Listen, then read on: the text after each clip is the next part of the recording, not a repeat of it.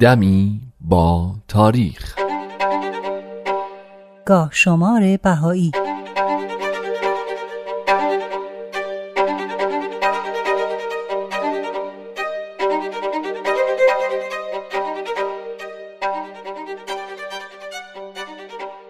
سیزده مهر 1270 خورشیدی 5 اکتبر 1891 میلادی اول ربیع الاول 1309 هجری قمری الله سمندری فرزند سمندر و معصوم خانم فرهادی در سنین نوجوانی بود که پدرش برای بار دوم حضور حضرت بهاءالله شارع آین بهایی رسید.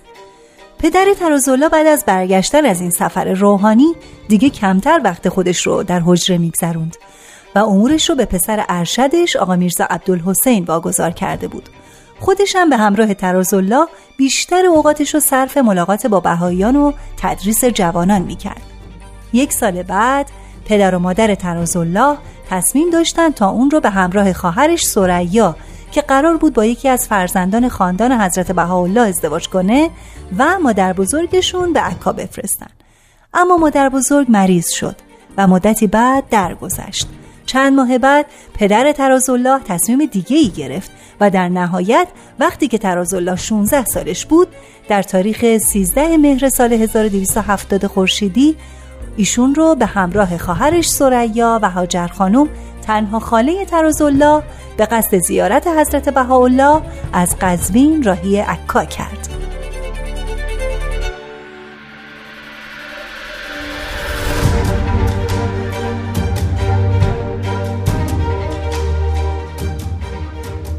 پانزده مهر 1298 خورشیدی 8 اکتبر 1919 میلادی 13 محرم 1338 هجری قمری. جناب آقا میرزا اسدالله فاضل مازندرانی که از دانشمندان عالی مقام بهایی بود و در راه خدمت به گسترش تعالیم بهایی و رفع سوء تفاهمات به کشورهای مختلف سفر کرده بود در این تاریخ یعنی در 15 مهر سال 1298 خورشیدی وارد حیفا شد و برای دومین بار به حضور حضرت عبدالبها مبین آثار و تعالیم بهایی رسید و مدت پنج ماه در مسافرخانه مقام علا ساکن شد.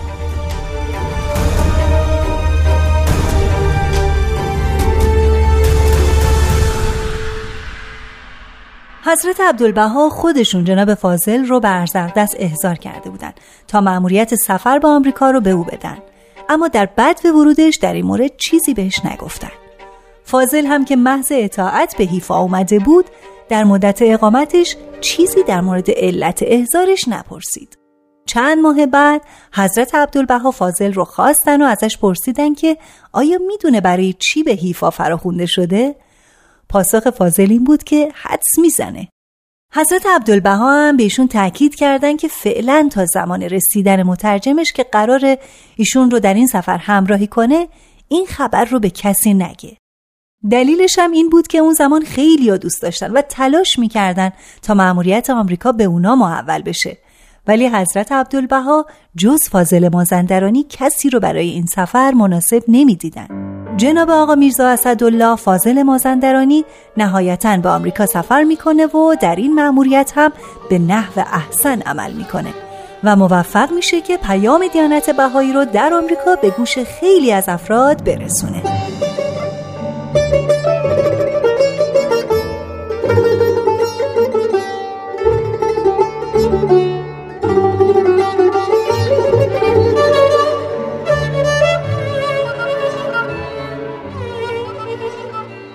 17 مهر 1291 خورشیدی 9 اکتبر 1912 میلادی 27 شوال 1330 هجری قمری حضرت عبدالبها در سفرشون به قاره اروپا و آمریکا به جهت معرفی دیانت بهایی و تعالیم حضرت بهاءالله به همه مردم به شهرهای مختلفی سفر کردن و با افراد متعددی دیدار داشتند. در این تاریخ حضرت عبدالبها به دعوت دکتر جردن آزم دانشگاه استنفورد شدند. در اون مرکز مهم علاوه بر 1800 نفر از دانشجوها و 180 نفر از معلمان و اساتید دانشگاه جمعیت انبوهی از رؤسا و مشاهیر دور هم گرد اومده بودن و کل تالار و سالن ها از جمعیت پر شده بود رئیس دانشگاه پشت تریبون رفت و حضرت عبدالبها رو اینطور معرفی کرد این نهایت خوشنصیبی ماست که به واسطه لطف و مرحمت دوستان امروز کلام یکی از معلمین دینی و پیام یکی از مظاهر جدید روحانی را استماع می نماییم. ایشان مروج آین جدیدی هستند که سه میلیون نفوس پیرو و تابع ایشانند. هرچند گفته شده که این آین جدید است ولی حقیقتا اس اساس الفت و اتحاد و اخوت و ارتباط بین امم و ملل عالم است و نهایت سرور و افتخار من در این است که عبدالبها عباس را به شما معرفی نمایم. بعد از اون حضرت عبدالبها خطابه درباره علم و قوه خارق‌العاده عالم انسانی و همینطور صلح عمومی و مدنیت آسمانی ادا فرمودند. و انقدر گفته هاشون اثرگذار بود که همه حضار بلند شدن و از شدت هیجان و دست زدن انگار زلزله بین جمعیت افتاد.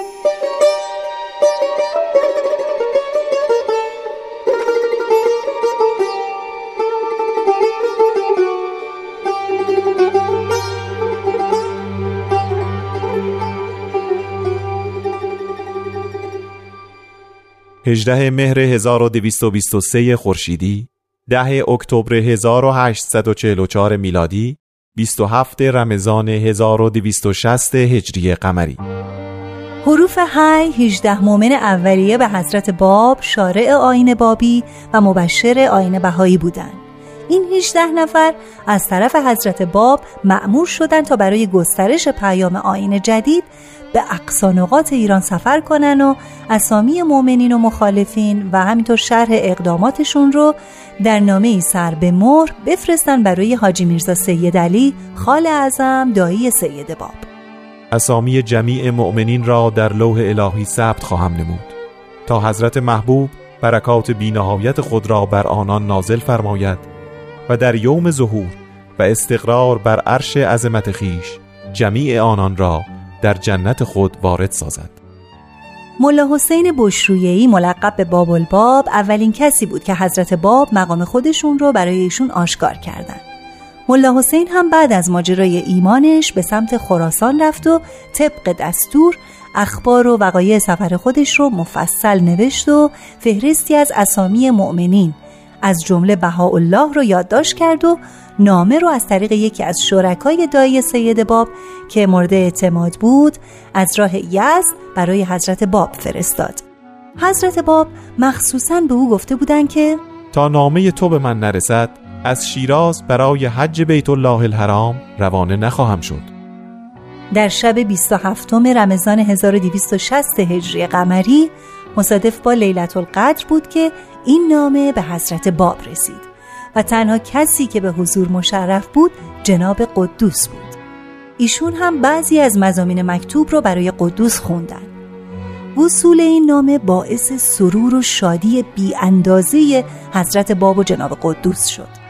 چون ملا حسین در ضمن عریضه اقدام حضرت بهاءالله برای گسترش آثار الهی و سفر ایشون به نور را نوشته بود و همین امر به حضرت باب اطمینان می‌داد که این آین الهی همچنان پیشرفت خواهد کرد بعد از وصول این نامه بود که حضرت باب به همراه قدوس و غلامشون مبارک آزم مکه و مدینه شدند.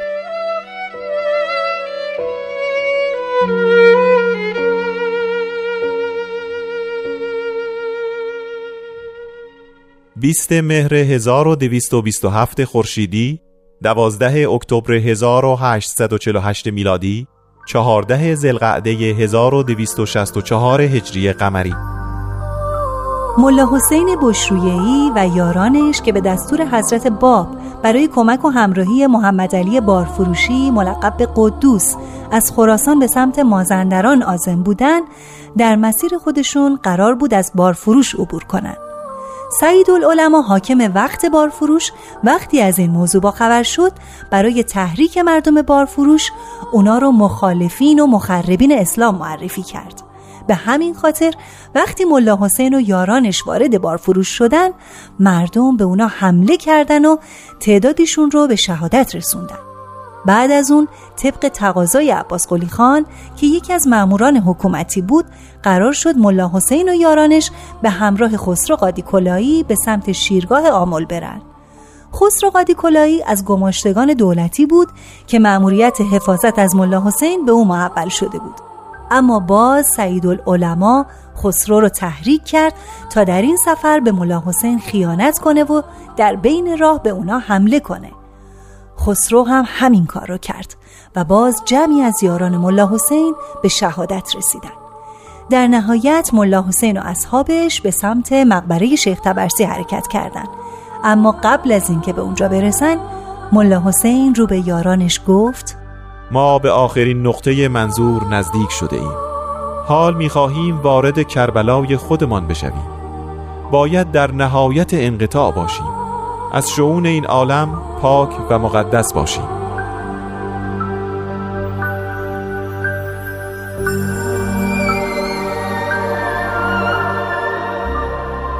روز ورود اصحاب به مقبره شیخ تبرسی مصادف بود با 20 مهر 1227 خورشیدی که برابر بود با 12 اکتبر 1848 میلادی. و همون روز ملا حسین به یکی از همراهانش یعنی میرزا باقر قائنی دستورات لازمه رو داد تا مقبره رو به شکل قلعه محکمی برای دفاع در بیاره. او هم مطابق دستور مشغول به کار شد.